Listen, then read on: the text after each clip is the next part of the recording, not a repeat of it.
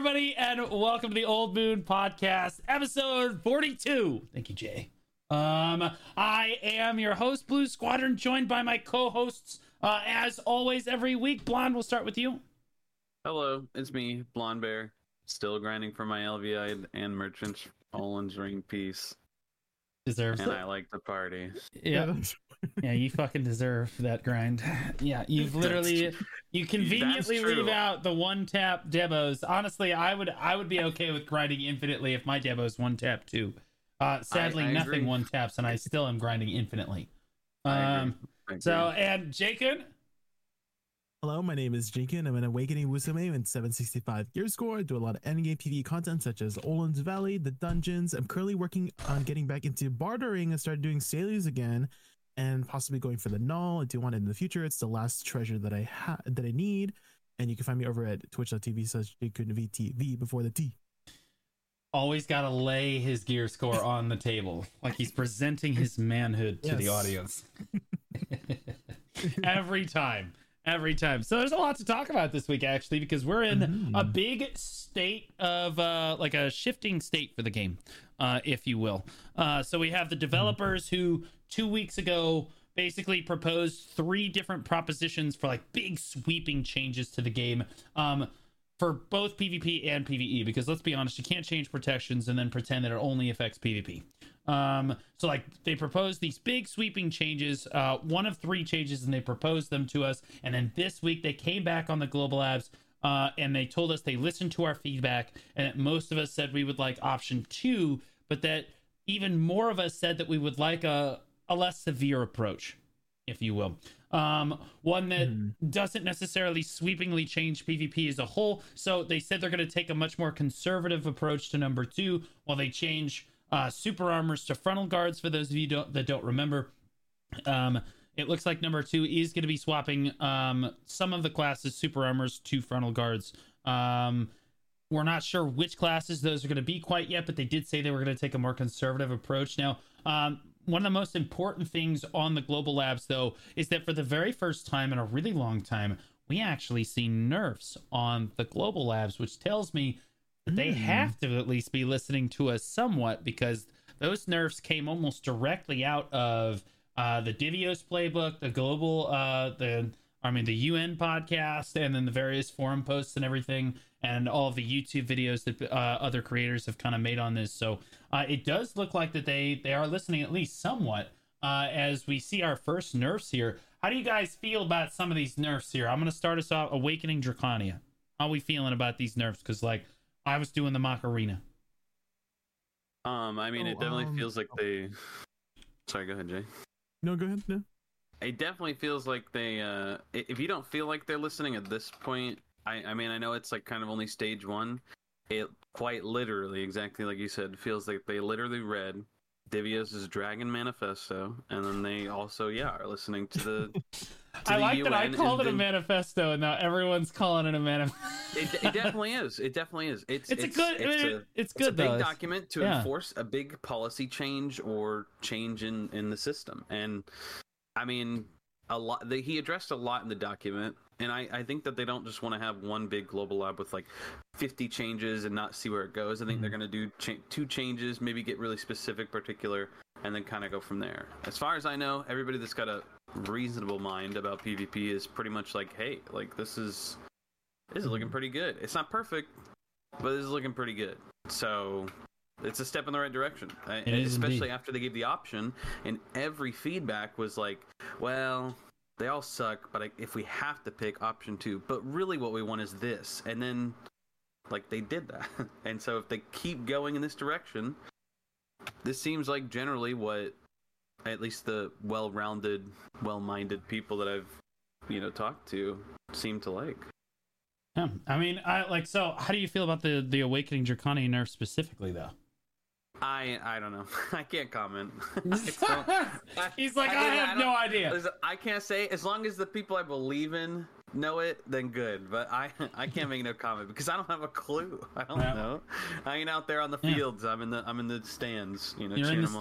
stands. All right, Jay. I respect it. Jay, how do you feel about like I- this new nerf approach? I know that you probably don't have a much of an opinion approach? on um Draconia specifically, but how do you feel about these Mhm. nerfs? Yeah, so what I noticed is that it seems like the nerfs had like a more positive response than I expected, you know, apart from the sages and draconians, of course. And I thought that was an interesting thing too, which is, you know, generally buffs are usually liked and nerfs are usually disliked. But when you look at what's been happening the last three weeks, the potential buffs that they were gonna do, right? They ended up getting a very negative reception, so it never came. And these nerfs ended up getting a more positive reception than those, you know, previously proposed buffs. So I think this really goes to show that buffing is not always the answer right? And sometimes we have to reduce in order to make like room for more.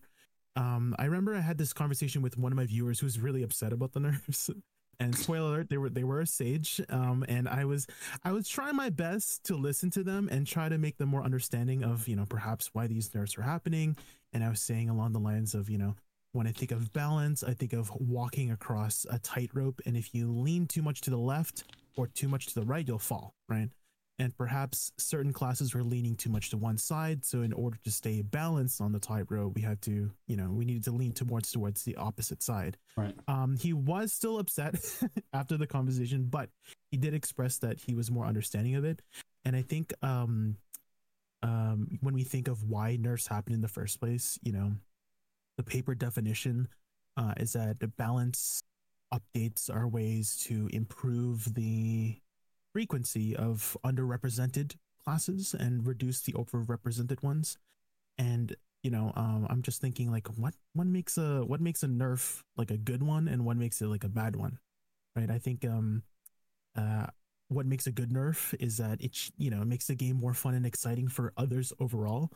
Um, I remember this other conversation with another viewer who says that they were like they were always dreading when they were facing certain classes in PvP and it's not fun fighting them. I asked them why it's not fun and they felt like they couldn't do anything against a certain class and they got me to think um, of this um, I don't know if I should call it like a um, like an anecdote or analogy, but do you guys know like rock paper scissors gun? Right. That concept where Right.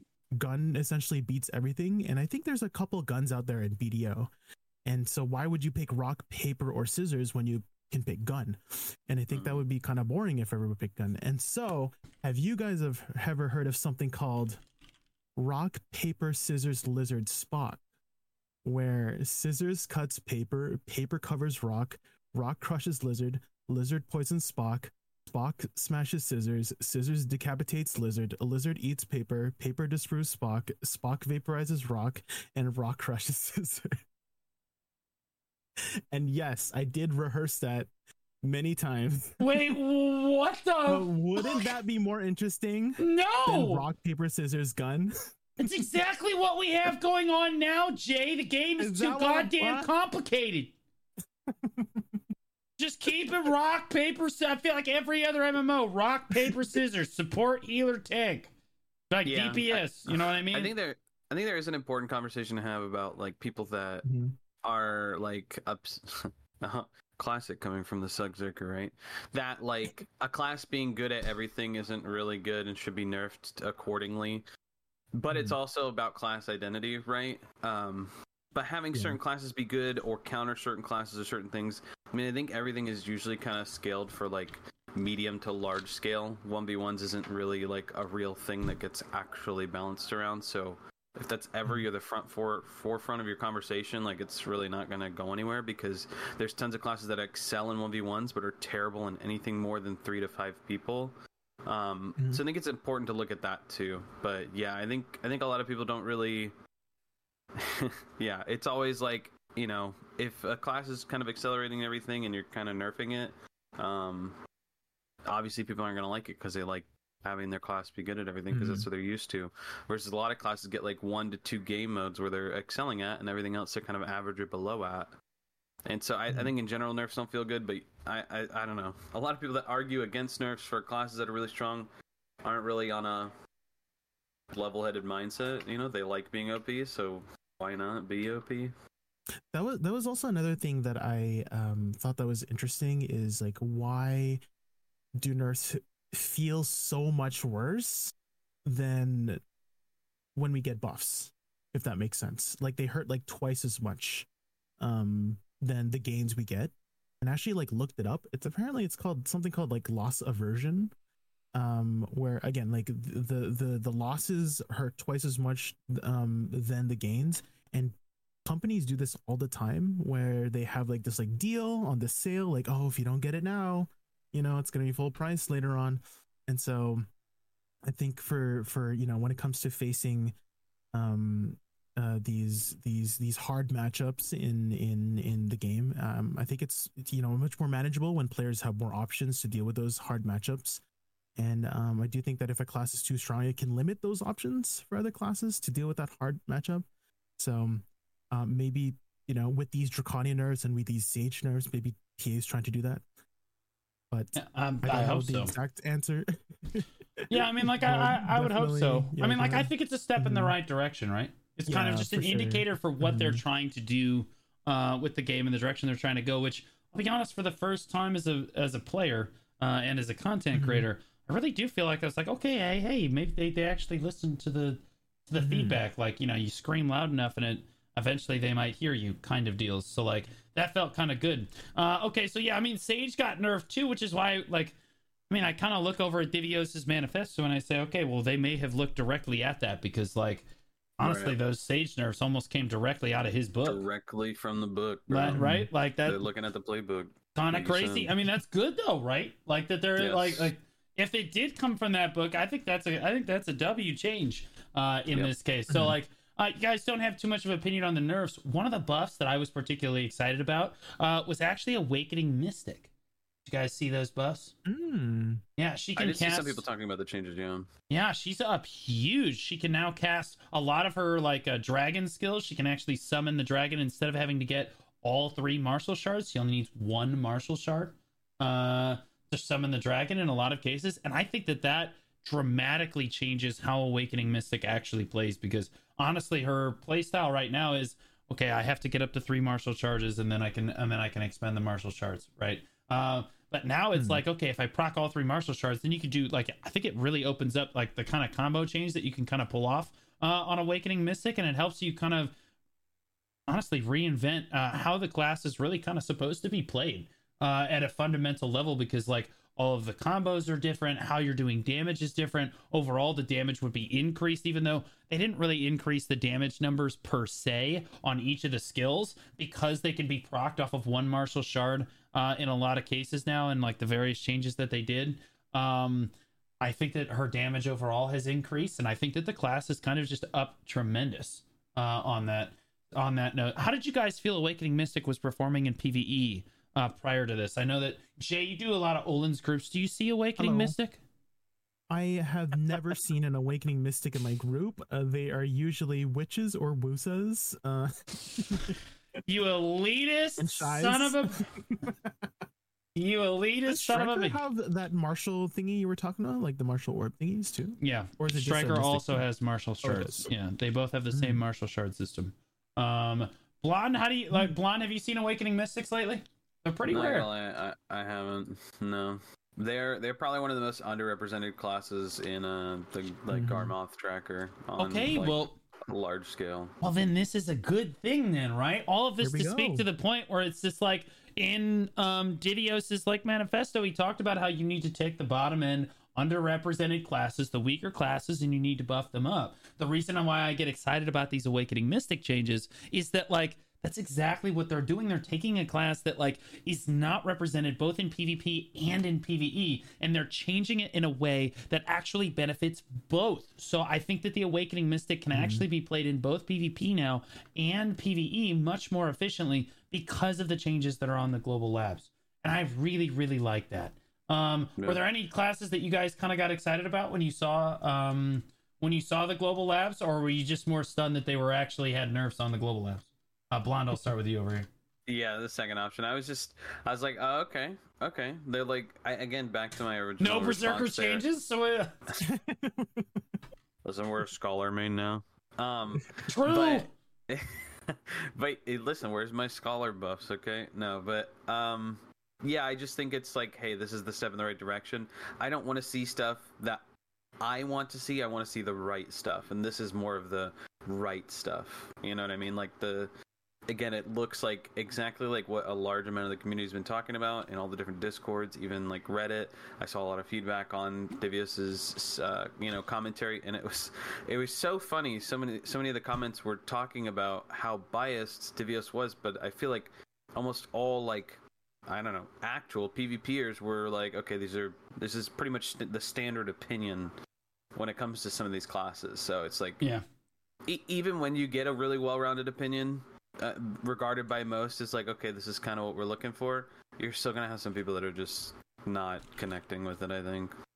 But Yeah, no, yeah I agree. But it was like an, a direct attention to the detail Yeah, I think we're all in agreement on that. I think that they're definitely moving in the right direction. I'm very excited about what's going to come out tonight on the Global Labs as well. So I'm going to be live for uh, doing that patch note rundown as well because yeah I'm honestly, the. Global Labs been kind of popping off lately. tonight is what's gonna matter tonight's gonna tell us whether or not they are listening or if this is just a random fluke of chance that Well, we I just, can't. you know We didn't yeah. actually see the changes get pushed through onto live yet. So like, true true um, Mhm. I I wouldn't say necessarily tonight is the end all be all. I would say that like tonight we might right see some adjustments. Yeah, we might see some like- adjustments, see if they're going to stick with it, etc. Um, or if they address like two more of the classes on the list of that stuff i mean like yeah i mean it's yeah i mean again it's it's right it's in the right direction and that's i think the most important part right Right. No, I completely agree. Um, okay, so uh, now on to something that I think that you guys actually can have an opinion on this time because uh, before we're talking about PvP changes and they're like, yeah, that that that's a thing, you know, that's happening. Um, Let's look at uh, trading and the disaster that trading has been uh, over its history in Black Desert. Let's start at the beginning. Uh, when trading actually started in BDO, um, people actually thought that it wasn't even going to be viable at all. Like this life skill was going to be viable at all until people realized that you could actually stack things on your horse. Like you could overstack weight on your horse. And believe it or not, this was actually a bug. Um, and the developers actually decided to keep it in the game and said this is the classic example in video of this isn't a bug, this is a feature. it's a feature, right? So like they've kept horse. That's it. That is a, an unintended bug uh, that has been in the game for years, but it actually made trading viable back in the day. And when people realized you could overstack your horse, um, what they started doing is they started stocking up like thousands and thousands of these trade boxes, like in the farthest reaching cities. Uh, and essentially, what you would do is you would connect all of your nodes together because you didn't get any uh, trading profit unless all of the uh, unless all of your nodes were connected between the two areas that you were trading between. So they would make them in like Trent, and then they would transport them all the way to Valencia.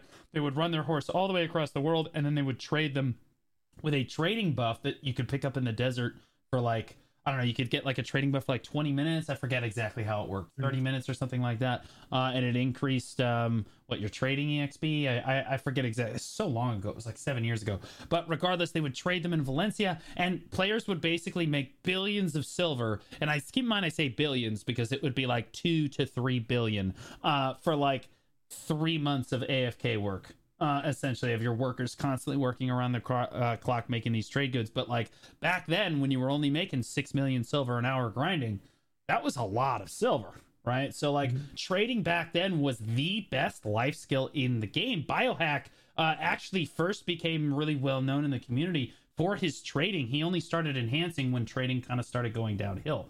Um, so if you progress through like the BDO lore a little bit, trading started getting worse and worse, and then eventually people started this uh, trade crate rolling, um, where like they would power level their trading by essentially oh, mm, stacking their character to being overweight, and then rolling down the hill to the storage keeper, putting it in storage, and then kind of abusing um, storage containers so that they could pull it out in another city, uh, and then like level up their trading really quickly to try to I hit remember. master too, so that they could then do this this again this trade crate uh thing. But eventually, over time, is so like a bartering count comes out, and then bartering was just basically a, an objectively better trading, right? Yeah. Um, and then like um the silver per hour that you could make from grinding increased dramatically and eventually trading just kind of fell by the wayside no one really does it anymore um all of this to say that this entire time active trading this is all passive trading this is what players would call passive trading where you stack up trade crates for months uh, you let your your workers basically create um, your useless materials into boxes and then you transport those boxes across the world and try to make a bunch of silver all at once. Um, active trading, where you have like a wagon and you put trade um, trade goods on a wagon, was never good. I don't think that, that that was ever particularly good in BDO's history. And so, like, you fast forward to I was about wasting time. True. Uh, about a year and a half ago, uh, the developers decided, hey, we're going to rework this. So they announced we're going to completely rework trading uh, from the ground Mhm. up. Everyone says, yay, we're very excited.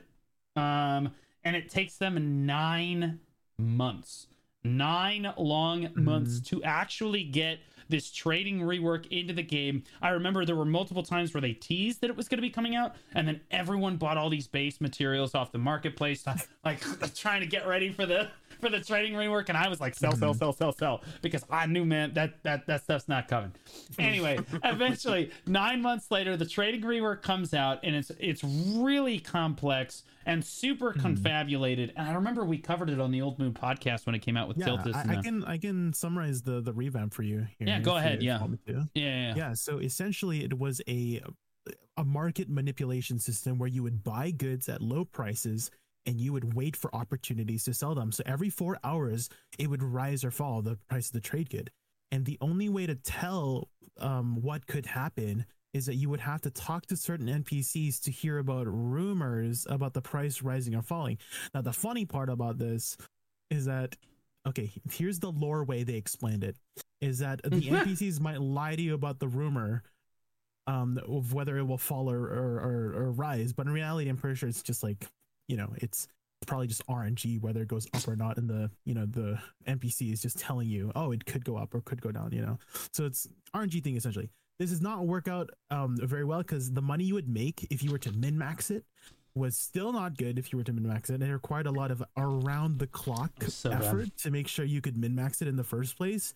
And so if you were a person that just didn't have a lot of time and you couldn't be around when the price rose or fell, you're kind of screwed on this life school. And to top it off, the trade goods hasn't had an expiry date. So you could even lose money if you just had a streak of bad RNG with the price falling and never rising. And you also had no time to play. So it was an interesting idea in paper, but in practice, a, a terrible system.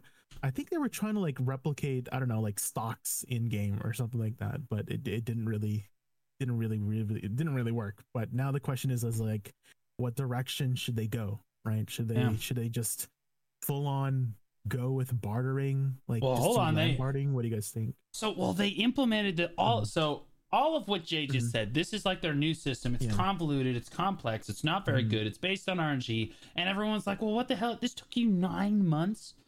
Nine months you've been teasing this, and this is what we get." And it was complete garbage. So, and then they announced at the Calpheon Ball, "All right, we're removing trading from the game."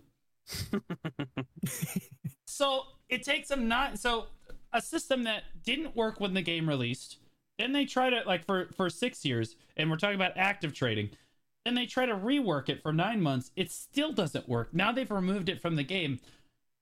What direction do we feel like they need to go in here? I'm gonna be honest like blonde and i said it as simply as we could before. I think blonde was actually the one that, that said it first. We would like just land bartering. Yep. that's That what would make we me want. actually do it. I would do it if it was land bartering. It's not Right. land bartering. They screwed it. Yeah, they screwed the pooch on it. So like, what direction do we feel like that? I mean, that's the direction I feel they need to go in with it. But like, I will be honest, if it was just land bartering, I probably wouldn't do it. There's something like majestic about having my big like boat on the ocean with like the waves Mhm. crashing against it and knowing that I've got all these materials like below deck and I'm like sailing them from point A to point B. It's very strange, I know, but I do the same thing in Sea of Thieves. I like like picking things up and then moving them to another place. Um like it's just a tremendous amount of fun for some reason and it's very soothing like mentally. So like I don't know if I would actually do land bartering um or trading uh if that's basically all it was. So like what direction do you guys think they should necessarily go uh go in with this? Jay, I'll get your opinion on it. I actually have a couple of directions. So the first one um, for trading is to just keep it simple. So you know how like you know people still make trade crates and sell it to you know another town far away to get silver. You know the old classic system. What if they just go all in on this? Right? They create some new systems to help support like this way of of doing it. Maybe inter- integrate like the trade goods into nodes themselves that your workers can gather. Because I think there's a lot of useless nodes in BDO and this could be a way to reintegrate those useless nodes. That's and fair. Then you can, you know, get those trade goods, transport them, um, transport them manually for faster silver gain, or maybe you could just have the workers transport them for like a slower passive silver gain.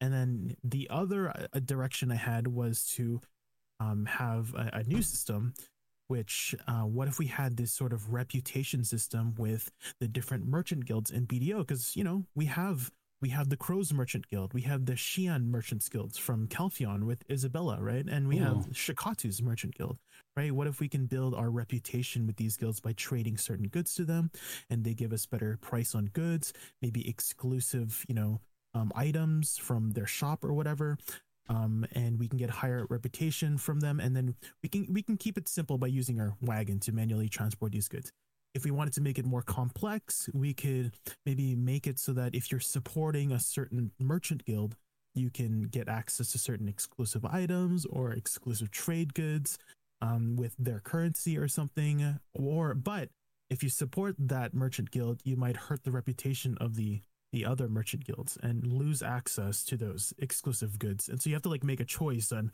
which merchant guild to support. And maybe if you had the merchant's ring, right, um, they treated you with more respect and you gained bonus reputation for those merchant guilds.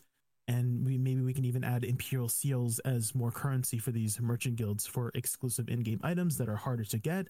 Like um, an item right now that I am desperately trying to get is Shadow Lion heads because they're impossible to get off the market nowadays. And Shadow Lion heads are really, really powerful furniture pieces, furniture buffs that give you AP for grinding. So those are my two ideas for how to revamp the trade mechanic. Wow. Damn, Jay came prepared Mhm. I- today. I, well thought it out. Yeah. I yeah, thought it Jay came prepared today. Okay, let's let's let's take those. Blonde, do you have anything to add on that first? Not on that.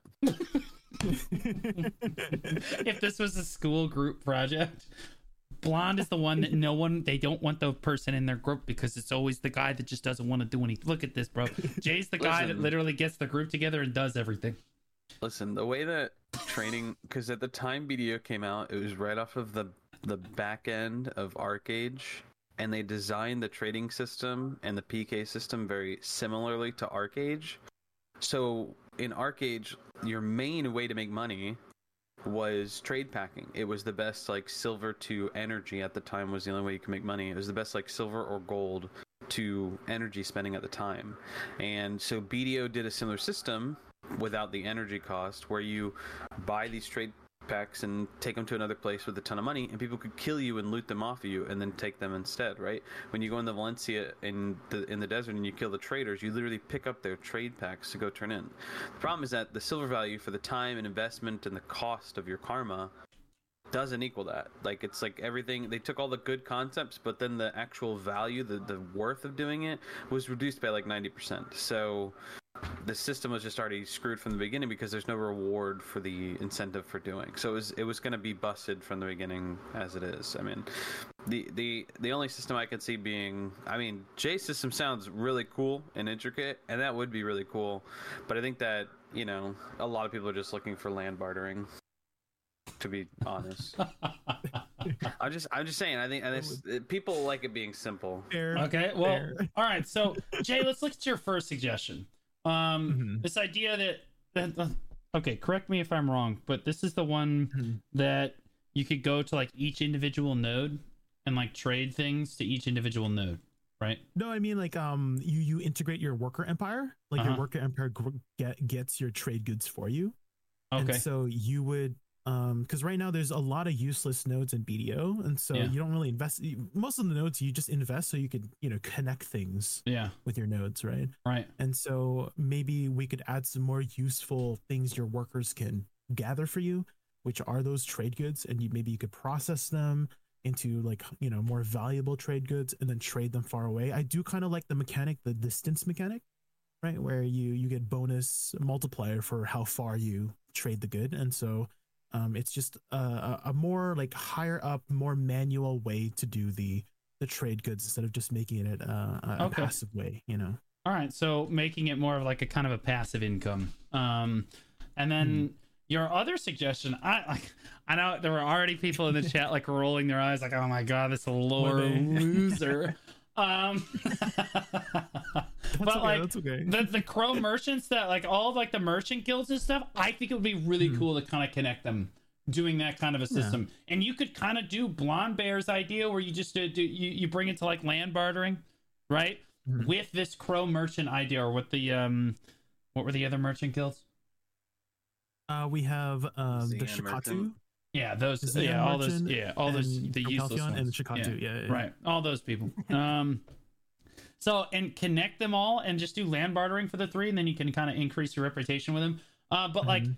you could also kind of work pvp into it too um which i know sounds Hmm. crazy but if you make if you add like kind of a risk reward system to your trade goods um to like delivering trade goods uh you could also Okay. increase open world pvp at the same time so like if uh, if you're able to Oh. successfully deliver trade goods to one merchant guild or another um and again this could tie into like the faction system um into some sort of faction system that we could have like where everybody just kind of swears to like one trade trade good faction one way or Uh-huh. another and players could get rewarded every week the more trade goods that got delivered for their Mhm. faction uh so you know you include the traders in that case like the life skillers that are actually doing the trading Yeah. um and then you also have the pvpers as well um now I do there, remember. there could be a li- you um, could put limits on it so that like you can't be PvP'd all Yeah. the time um and stuff Yeah. but like um there there could- or there could just be certain trade goods that are like hey you could be PvP'd while carrying this trade good but if you do it you get way more silver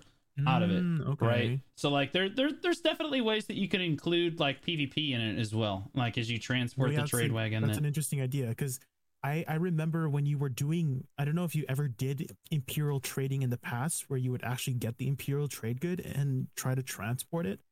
You would actually get attacked by like NPC bandits. on the way. exactly that's And- that's exactly where I the idea kind of came idea from That yeah yeah yeah exactly Yeah. exactly exactly. So.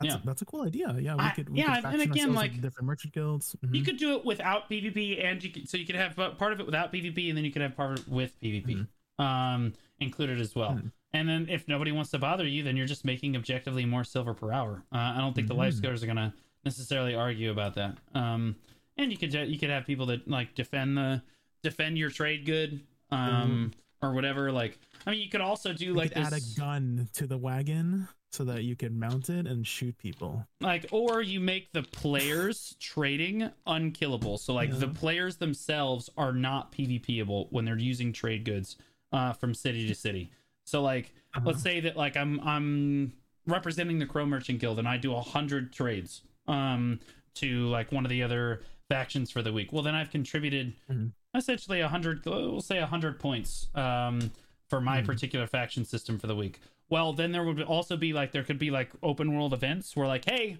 there's going to be this npc like trade cart leaving from heidel for the Mm. representing the crow merchants guild um in like 30 minutes and then everybody that represents the crow merchant guild wants that trade cart to make it to its destination and everybody Mm. not representing that faction doesn't want it to reach its destination and if it does reach the destination okay you get like a thousand points or whatever you get That's like cool. way Make more like points a for that event. Exactly, cool, that's dude. cool. Like tax card, but like fun. Um, and then Mm. like the life skillers don't get bothered in that case, and you don't have PvP on life skillers for people trading their trade goods, but you also get the PvPers also get what they want, and everybody contributes to a faction system in this way. Um, I think that that's pre- that's pretty cool. I've wanted a faction system for a while, but like again, working life skillers into a faction system like this would be kind of difficult. I think this kind of works. uh, I think this kind of works with the lore, to be honest with you, because you have life skillers contributing, you have people actually, and then like everybody gets a buff at the end of the week or whatever for whatever system does the most work, right? That'd be Speaking of uh, That's lore, cool. I always find it funny whenever they add um like lore reasons for the reason um of why certain NPCs are doing like for example like you know Ravinia Uh huh. you know Ravinia she there was only one Ravinia Yeah, I know. originally I thought that was cool. you trade your crow coins yeah there was only crow he, she was at the crow's nest you had to I know go to was Ravi- so inconvenient. And then so they annoying. added then they added that oh my god Ravinia's twin sisters are or like tri- they're triplets or something and then they're, they're, they're- triplets. No, Yeah, first they, were added just more reasons twin Yeah. sister, Ravinia and then it was like their long lost Ravinia. triplet. Yeah. yeah they're, they're triplets now that's the lore reason they added why they're they're in the game so i always i always love when they add that it's so funny i just wanted to point that out Well, they always do that in the patch notes too. It could be like a some Yeah. little change, and they're like, Um, the uh, vendor in Heidel has decided not to take a union break from the hours of 7 p.m. Yeah, to exactly, you know 10 a.m. Yeah. You know what I mean? Like, uh, I. I'm still waiting for that patch note, to be honest. Like every once in a while, I run up, I'm like, "Oh, stable keeper's on union break. Got to run down to the south stable for some obscure reason." Yeah. It's really, it's really annoying. Really, And the really annoying. blacksmith too. He's he's freaking on. He's not. He doesn't have a midnight shift. You know, So- he's gotta sleep, bro. So blonde, how do you feel about like um land bartering, but kind of like with the system that that, that Jay and I kind of laid out there, where like you have some aspects of it where like, hey, the PvPers kind of get their share, and like every once in a while there's like this open world event. Uh, and if that cart makes it to its destination, that faction system or that um, merchant guild uh, gets like a big buff or whatever for the week. You know what I mean? Yeah, I think that involving all different types of players is pretty important when it comes to these events. Like, for example, the like boss blitzes give you all different types of rewards, stuff to make the flame. You've got coins to redeem for life skill materials and stuff like that, and other things from the the coin vendor. Then there's like crystals for the PvEers and some PvPers, and then like also you get the crystals raw dropping, and then all those side materials. I think that like involving every different part of the player base is kind of important because if you create something for like one specific isolated group and there aren't that many players, I feel like you're kind of um, cutting off a lot. yeah, you're cutting off a lot of the player base that just doesn't have access to it. So allowing, yeah, that multi-level access, I think, would be a really, really cool system.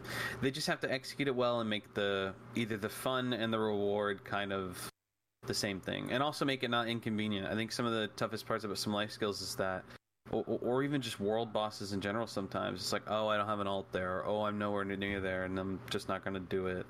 Um, i think that stops a lot of players from interacting with these activities. So if Mhm. they can find a way to fit it in um, somehow i think i think it could be a really cool system. I Okay, think it so could work out. how do you propose they in- introduce mastery to a system like this, or do you think they leave it out of it?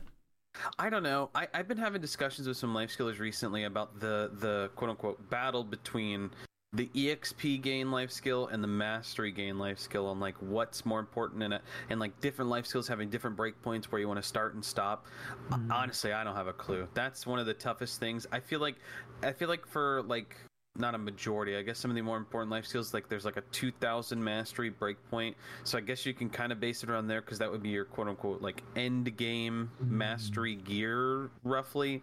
I think that that would be probably the aim. Everything else before that's kind of like you're working your way to level that stuff up.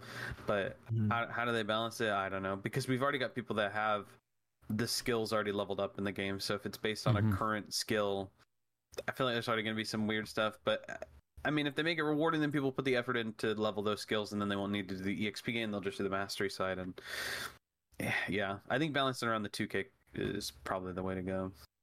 Um, when you mentioned that, I actually um I was thinking, what if they do life skills more so having like sub life skills? So an example is like gathering. You know, gathering has like a bunch of different ways to do it. Like there's hmm chopping wood, um, you know, butchering It's like meat, ten um, subsets and one trees. Thing. Yeah, Yeah. I was thinking maybe they could maybe like add new sub genres of the life skills. Like in farming, maybe we could have, you know, you know, there's botany, there's um, you know, animal herding or something like that. You know, for for those products, and we could put farming, uh, you know, have more complex systems for it. Same thing with bartering and trading. Maybe they could just mix the two. They're like when you're leveling up trading, you're also leveling up bartering, and then vice versa. And that's they could integrate them the two as well. You know. Um, that is that. Uh, like I, I think sadly, I think that there's really no way to incorporate mastery into something like trading and have it be balanced. Um, Yeah, For the same yeah. reason that bartering cannot have mastery. If you included mastery in bartering, I think that half the barterers would stop bartering. Um, because like part of the reason I got into it in the first place is because I didn't feel like I needed some end game life skilling set.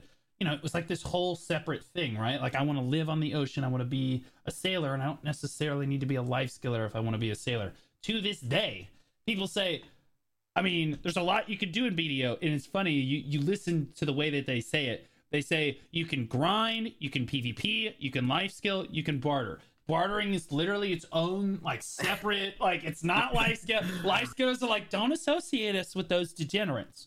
We are different than them. Right? Like we are not the same as like the ocean goers, and I think the ocean goers have always wanted to be se- a little bit separate. Um, and again, you don't need mastery to make that stuff work. It does help uh, somewhat, but like it really doesn't.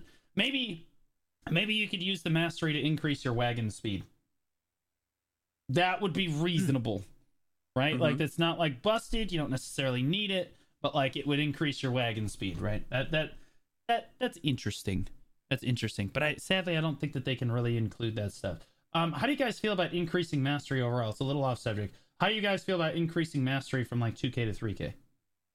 Like having a new camp for Mhm. more Ooh. Bonuses and rewards. I know. I mean, a I little think there should always be something to chase. Like from all the Mhm. talks, the basic talks I've had with certain life skillers, like yeah, a lot of them just say, "Well, you don't really need pen. You don't really need to go for this." Most of the people that Mhm. end up getting pen like got their name on it, or they're like they're uh, labeled as a life skiller. So it's like, oh, this is like my like pen black star of Yeah, life right. skilling gear, right? Mhm. So it's it's always kind of weird when it's like, I don't need it, but I don't know if that's a conversation where they're like, oh, you don't need it, so get into it, or you don't need it because like it really doesn't matter. Um, it would be cool if there Mhm. were another push or something to push for, but I feel like it's always again that discussion between like pushing exp f- versus pushing like actual gains.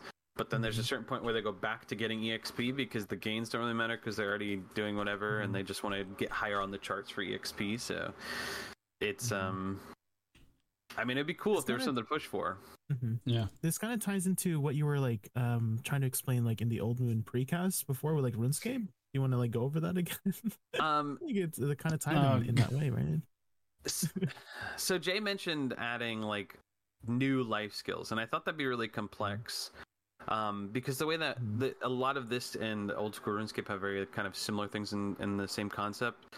Um, they're like you could put thousands of hours into RuneScape and still continuously play it and still not hit end game, and that's not even doing some of the mm-hmm. regular activities and raids. Like you could just spend all your time in that game, like like literally leveling and never reach like the quote unquote content that's like all the other things you do with those skills. But somehow RuneScape has learned how to integrate like mini games and different things and like miniature boss fights and group events to like level up things and collect things. They have like a lot of just like that um sort of horizontal content where you're collecting this, collecting that, getting this, getting that. Um Horizontal and- content. Oh, I, I think if they maybe went in that direction, I mean, with a lot of Mhm. stuff in BDO, um, like costumes, titles, more specifically, and other things like that, I think they could do a, a much better job. But I, I don't know. It's that's like a whole Well, nother can of worms. Now, some people are saying, uh, some people are saying the more life skiller, uh, m- more life skills you add, the more bloat the game will have. Uh, we don't need more. We need them to care more for the ones that already exist. How do you guys feel about that statement exactly? I don't necessarily agree with that. I think that if the if the life skilling system that they add is like concise um, and like clean, then okay. But I think that if it adds a bunch of unnecessary items or a bunch of unnecessary things, or it's just convoluted like the trading system they added, I don't like it very much. But I think that if it's like bartering, I think it's a W. I think adding new life skills is reasonable.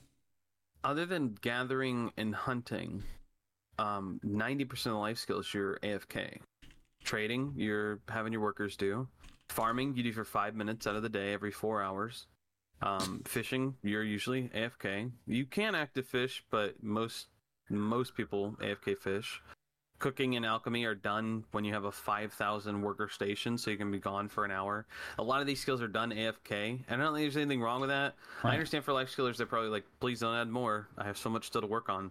But like having more, and, and it, the gathering mini games have been really cool, but that still all kind of follows under gathering. In general, I think it is really tough to add new life skills because, um, like what more could they add other than just making it another just mini game or activity? Um, Mm. because like even in old school RuneScape, to add a new like skill level to level or life skill or whatever took many many years and the entire community to vote on it and and they have to get a certain majority because they poll everything and just like in every time they've ever tried to introduce anything and especially because it's old school RuneScape because they want to keep it that classic way um it just it's like some people see it as a dilution some people want it to stay the way it is some people played the game so much they do want it to evolve a little bit so it's i don't know it's kind of a tense discussion on what's better and what's worse. Uh, But I don't know with the with the merging of life skills on all characters. I don't know. I feel like this could change things. They're gonna have the universal tool bag that lets you put all your tools in there. I would imagine they would have to make a universal equipment set that's like equipped to your account on your life skill side of your account so that all your characters can kind of share those things. I think if they did some more stuff developing that way, it might not feel as bad, but Yeah, I think uh, I don't know. I, I don't mind them adding like life skills specifically so long as they're concise and the system is easy to grasp and understand. Um, that's that's totally fine. As far as adding mastery goes, I think that adding mastery for active life skills is totally fine.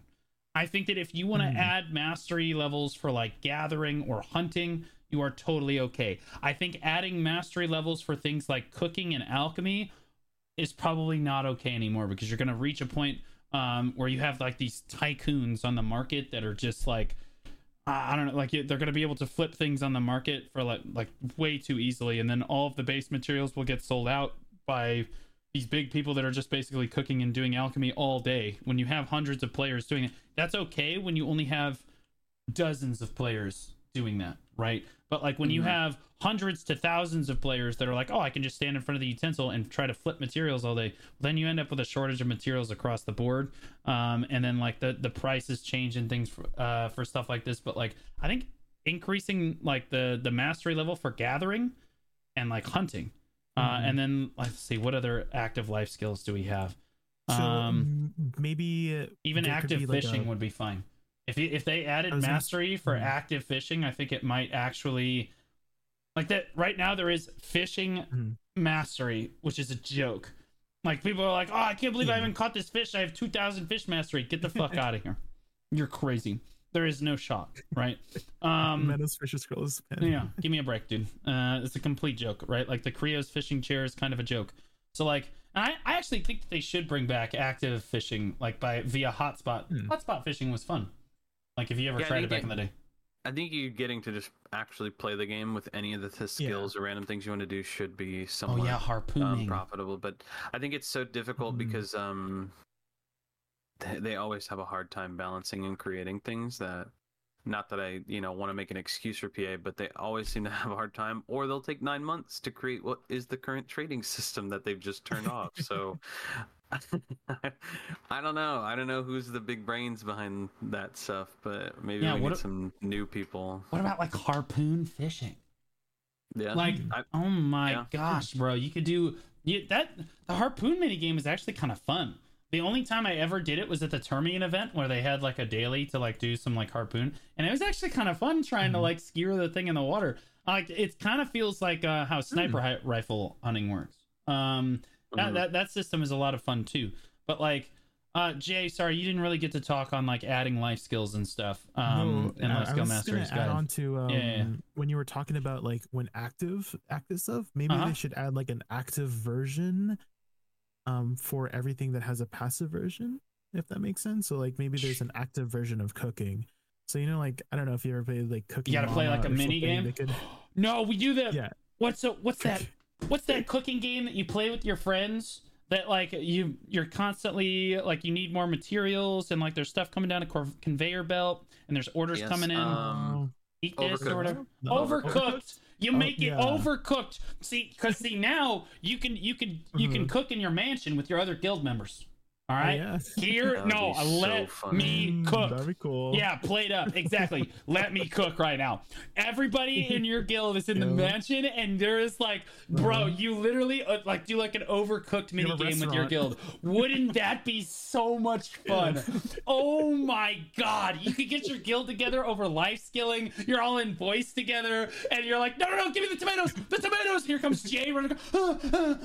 Like, that shit would be so much fun. Mhm. Oh my awesome. gosh. It would be such a good time.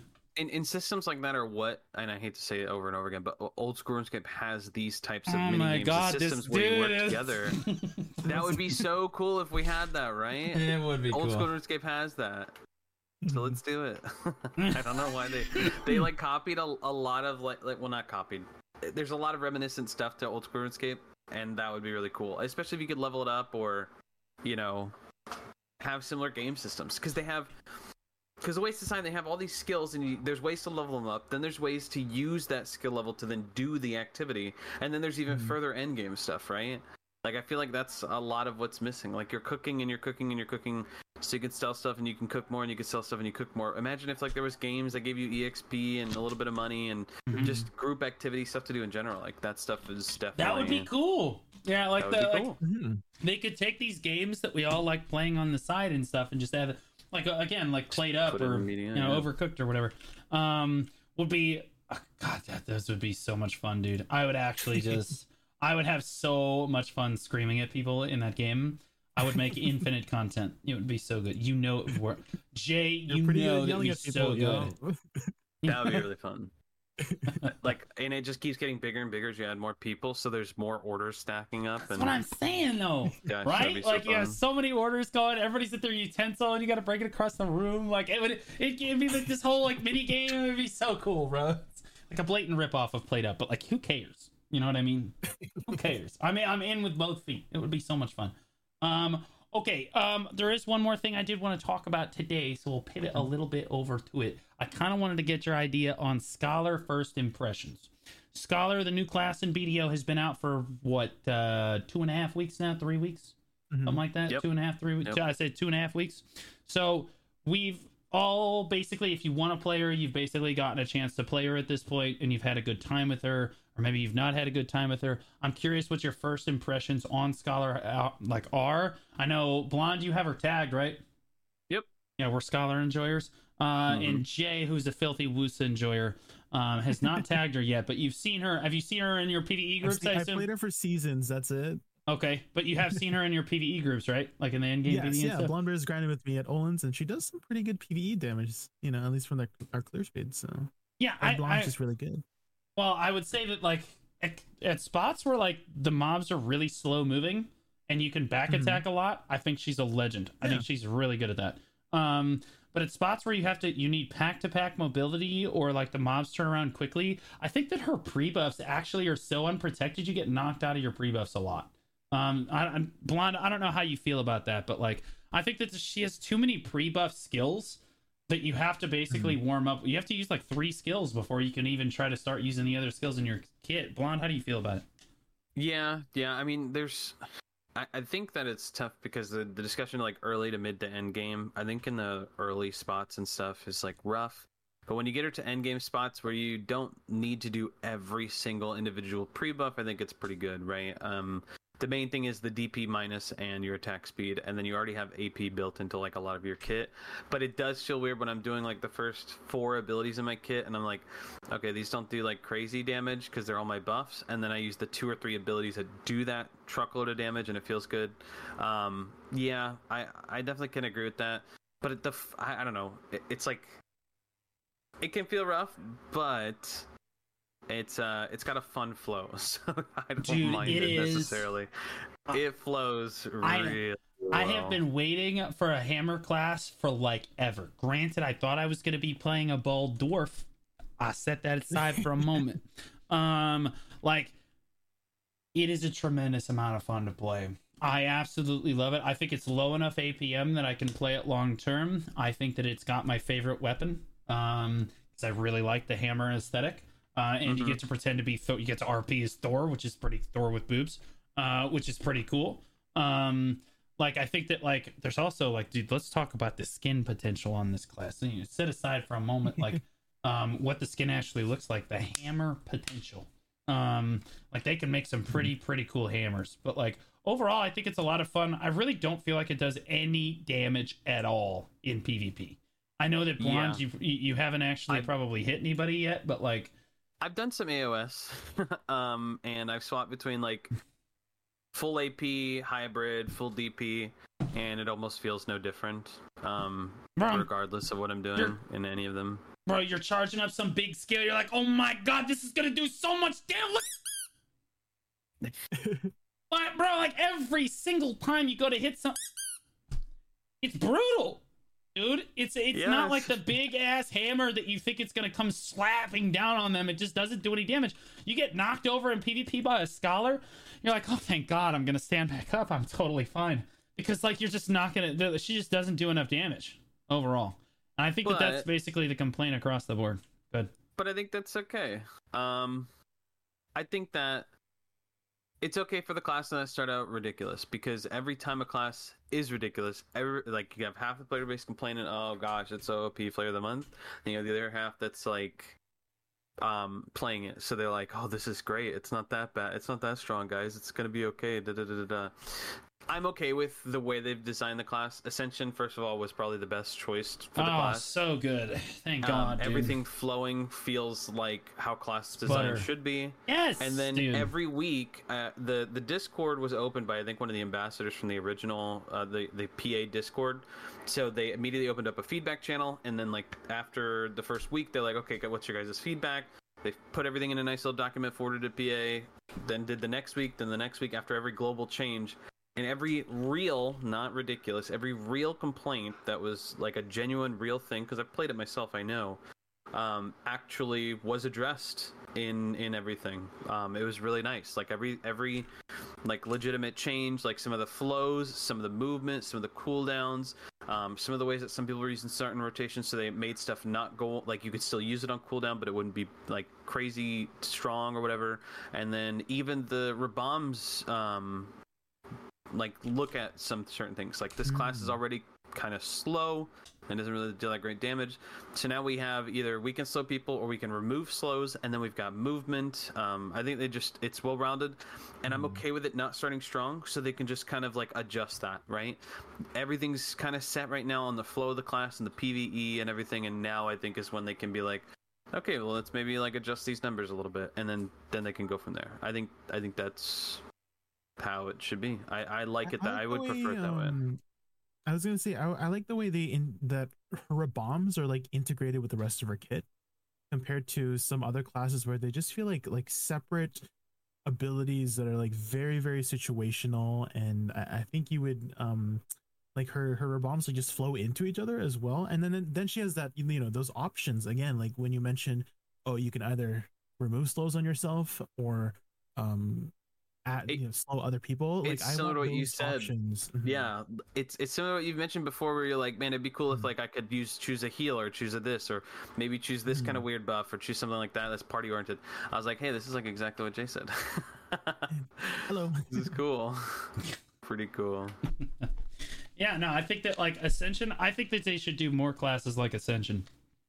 Hmm. I think it includes both both aspects. I feel like they both have their identities, but like, bro, having to sw- the one of my biggest problems with Awakening Witch is that she feels so clunky. Trying to get to and from Awakening is just so annoying. Um, Hmm. it's really really clunky, and I, I'm sure that Jay, you probably had that problem too. Like, how do you feel about Awakening? Uh, Awa- I would say Awakening Woosa is probably a lot better because it was designed more recently. Like, and so Yes, like yes. it's so it just um okay. Go ahead. I, I found that uh the pre-awakening kit like I use it a lot. I use a lot of the pre-awakening kit. It's still like so I, think because it's a lot more modern, right? The, the, the way they designed her class, it just feels really nice going in and out, weaving in and out of your pre-awakening and awakening kit. Uh, compared to my witch who who I played for like five years. Like I know like I I never really used my pre-awakening. I tried in the past and it, it actually did work in the past. I don't know if you ever grinded like Hystria back in 2018, 2019 your absolute skills actually scaled better than your awakening skills. So you would need to weave in and out of your pre-awakening and awakening, your staff and your your Aad Sphera to Uh-huh. do viable damage in Hystria because our scaling damage back then was dog poo poo. And so um nowadays it's just just awakening. But I, I kinda I kinda think that um uh it, you know, I've always personally thought the absolute kit was part of the awakening kit, and it just feels very disconnected for some of the older classes and I, I feel like it should be more as how awakening woosa does it or like the newer awakening classes where it's more integrated with the rest of the kit Yeah. Um, you say integrated with the rest of the kit, and I'm forgetting now Mhm. because in the patch notes they said I haven't gotten a chance to really play it since yesterday was my day off, and admittedly I was like I'm gonna go grind a bunch, and then I slept all day. Mhm. Um, so like the how are the Rabams for Scholar necessarily worked in? Um, Blonde, how have you have you explored them yet? Um, yeah. Um, the the kind of consensus is you're going to the second option on all of them. Um, the second option on the first set is like they're both like kind of damaged. They're both frontal guards, but the second one flows better into some of your abilities. And then the second one, the second bomb level 57 is the movement. You have Golden Path, or you can do Golden Barrier, where um, you do again another frontal guard and you recover um, MP. I think most people are going with the movement just because they already feel like, oh, I don't get enough movement. And then the third one is kind of like depending on what you're choosing. Like you can choose to debuff everybody around you for attack and cast speed on stuff, um, or you can um, use the the like re- completely remove slows and stuff. I think it's more of a preference, which is. I think kind of the way it should go. I think you can swap between the two different ones because there's two different CCs on both of the 56 and 57 bombs. It's really just kind of on playstyle. So I think they did a, a a pretty nice job on like like even the damage seems very similar on some of the abilities. Not that that's what you're really looking for, but Yeah, but like I, think so they're pretty good. but do they flow into the you said they like do they Mhm. flow into the other abilities? Like how how does Yeah. that work? There's a few where um, the only way to do some cancels is spacebar. I think the second uh, gravity rush one on the the first for bomb uh, is just its animations a lot quicker um, for stuff that you're looking for versus the first one. But sometimes you want that lingering, so like it's okay for it to last longer. But a lot of them flow into certain abilities. I don't know every single one. I was reading some people had comments on it in the Discord um, because there's been a lot of experimentation. Um, but I've been using them pretty throughout everything I've been grinding, and it just feels good to grind. I mean, I kind of already have my set combo, so I'm like, what I they're not changing everything. But That's how I felt. It's, Because I was it's like, nice. "Oh, I'll just I'll just I'll just keep doing my combo for now. Yeah. Uh, until I it's not anything I, I really am dire needed, but I also do spots where I'm like sitting at the stone and the deck yet, right? If I was doing maybe Darkseeker's Retreat, the movement would probably feel a lot better than what I'm used to. There was also a lot of other changes specifically like and again this is where they listen to the feedback like the Q flow where you're you can queue a lot faster where you throw and then teleport to it that's a lot quicker there's a lot of that sort of movement stuff that's um been cleaned up a lot. Some people are saying that the second hit for the animation for shift l and b is a lot quicker even though it's only affecting the, technically the second part. So the second part's faster but it's the first part the end of the first part that lingers too long into the second one. But the cool thing is like with that again with just the class design in general it's like you can cut off a lot of these animations and and there's a lot of just ways to move around the kit. I, I just think it's i think it's a really well designed class and i'm okay with it not being op and now they can just kind of adjust it to pull it up to where it needs to be by doing small buffs every week for the pvp side of things because right now it's kind of like ugh Yeah, I think I, I think it just I think the kit overall, I think we can agree is incredible. It's fun to use. It flows really well. It feels like it has functionality in PvP. It just has zero like uh, their guilds are banning this. Like you're like actually not allowed to play scholar in large scale PvP in the competitive guilds or you're griefing. And I, I agree with that. To be honest with you, as someone that says yeah, you, you should be able to play whatever you want except for Scholar because it's that bad.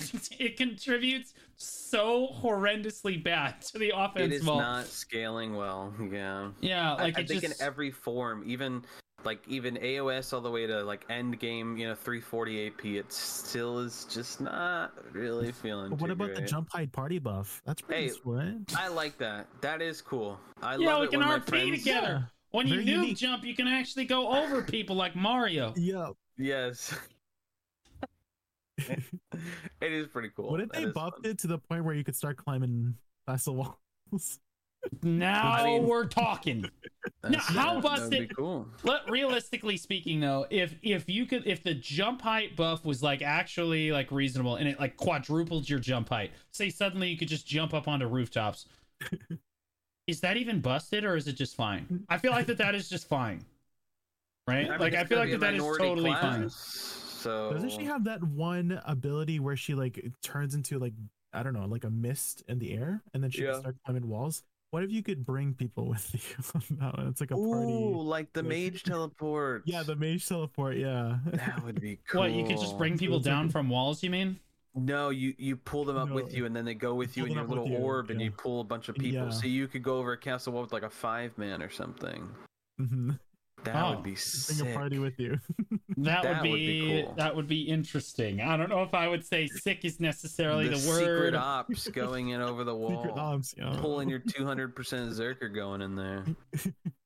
What if it's opposite? You you take enemies with you and they can't do anything, and you like take them out of the fight. It's like a banish. Yeah, I'm cool with know? that too.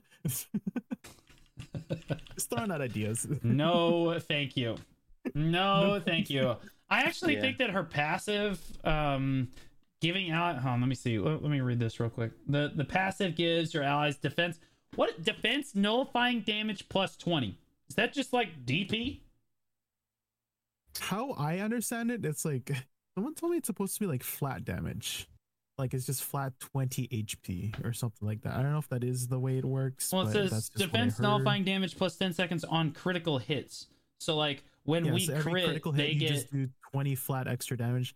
I, again, I don't know for sure if that's how it works. I was just told that that's how that works. It's then just very unclear. They need to like. yeah, just, I like, don't, I don't understand what that that. means. And then it says I allies I- get defense nullifying damage plus three on critical hits. three, So like mhm. we crit and then they get defense nullifying damage plus three.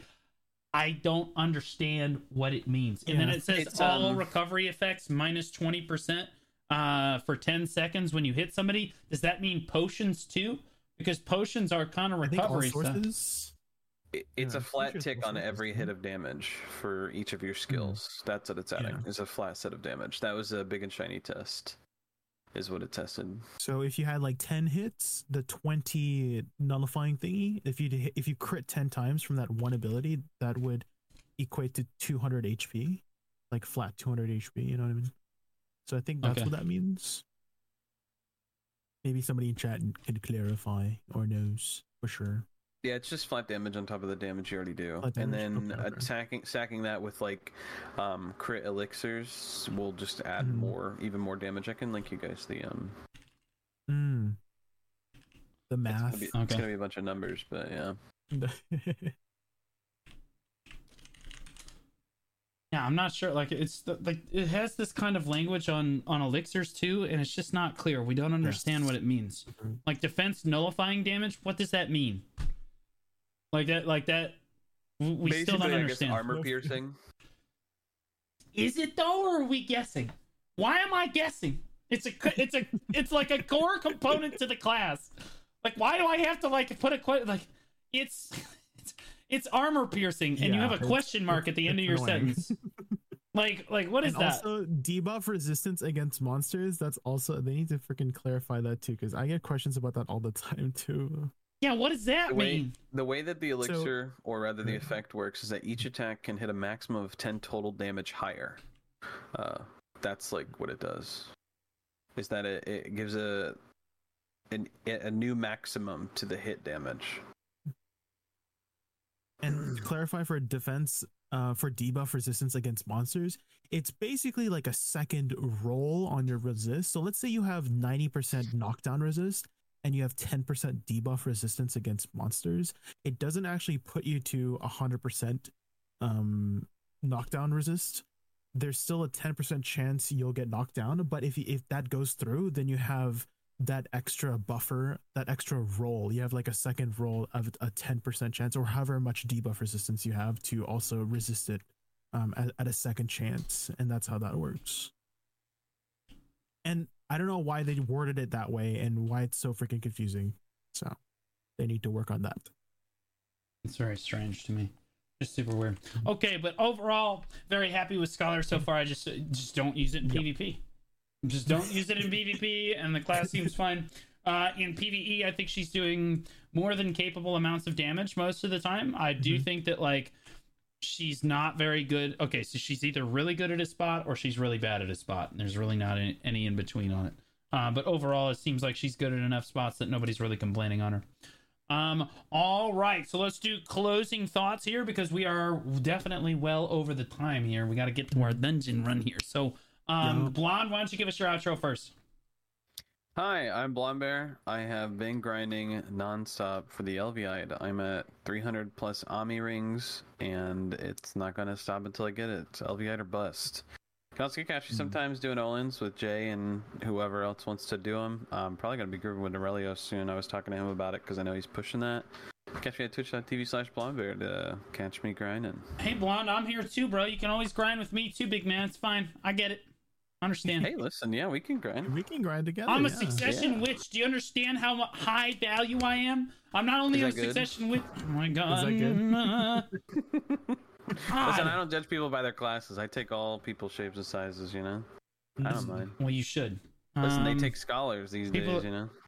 That's that is true. But if you had a suck witch, the scholar doesn't matter as much because the witch is killing everything, right? Like easy peasy. Um, and Jay, Yeah, so closing thoughts. Um yes. And you can find me over at twitch.tv slash jkunvtv before the T. Damn. bro, nothing, no closing. He's like, I don't really have an opinion. I literally gave the solution for trading across the The board. The developers Yeah. are literally up huge, but that's fine. No closing thoughts at all. No big deal. All right. It's empty up there. Oh my god. All right, and I am Blue Squadron. There's always something going on on my channel. Uh, today we have the Old Moon podcast. We're gonna do the dungeon. Then we're gonna do a bunch of reacts, both BDO and other MMO, like and otherwise for all the the major things happening both in our game and in other games. Uh, and then there's we have the um, the United Nations podcast. We do Siege. We shot call. Uh, basically new stuff every single day, and it's all put on YouTube too. So there's new YouTube videos every day as well. All my social media information is right there. Um, as for the Old Moon podcast, you guys can actually catch us on Spotify and Apple Podcast as well. So like if you guys are on your way to work and you just want to listen on your phone, you can absolutely listen to us uh, on your phone. Just make sure you hit that follow button on Spotify or Apple Podcast so that we know that how many people are actually listening and things every week. Uh, from all of us here at the Old Moon Podcast, have a great rest of your week.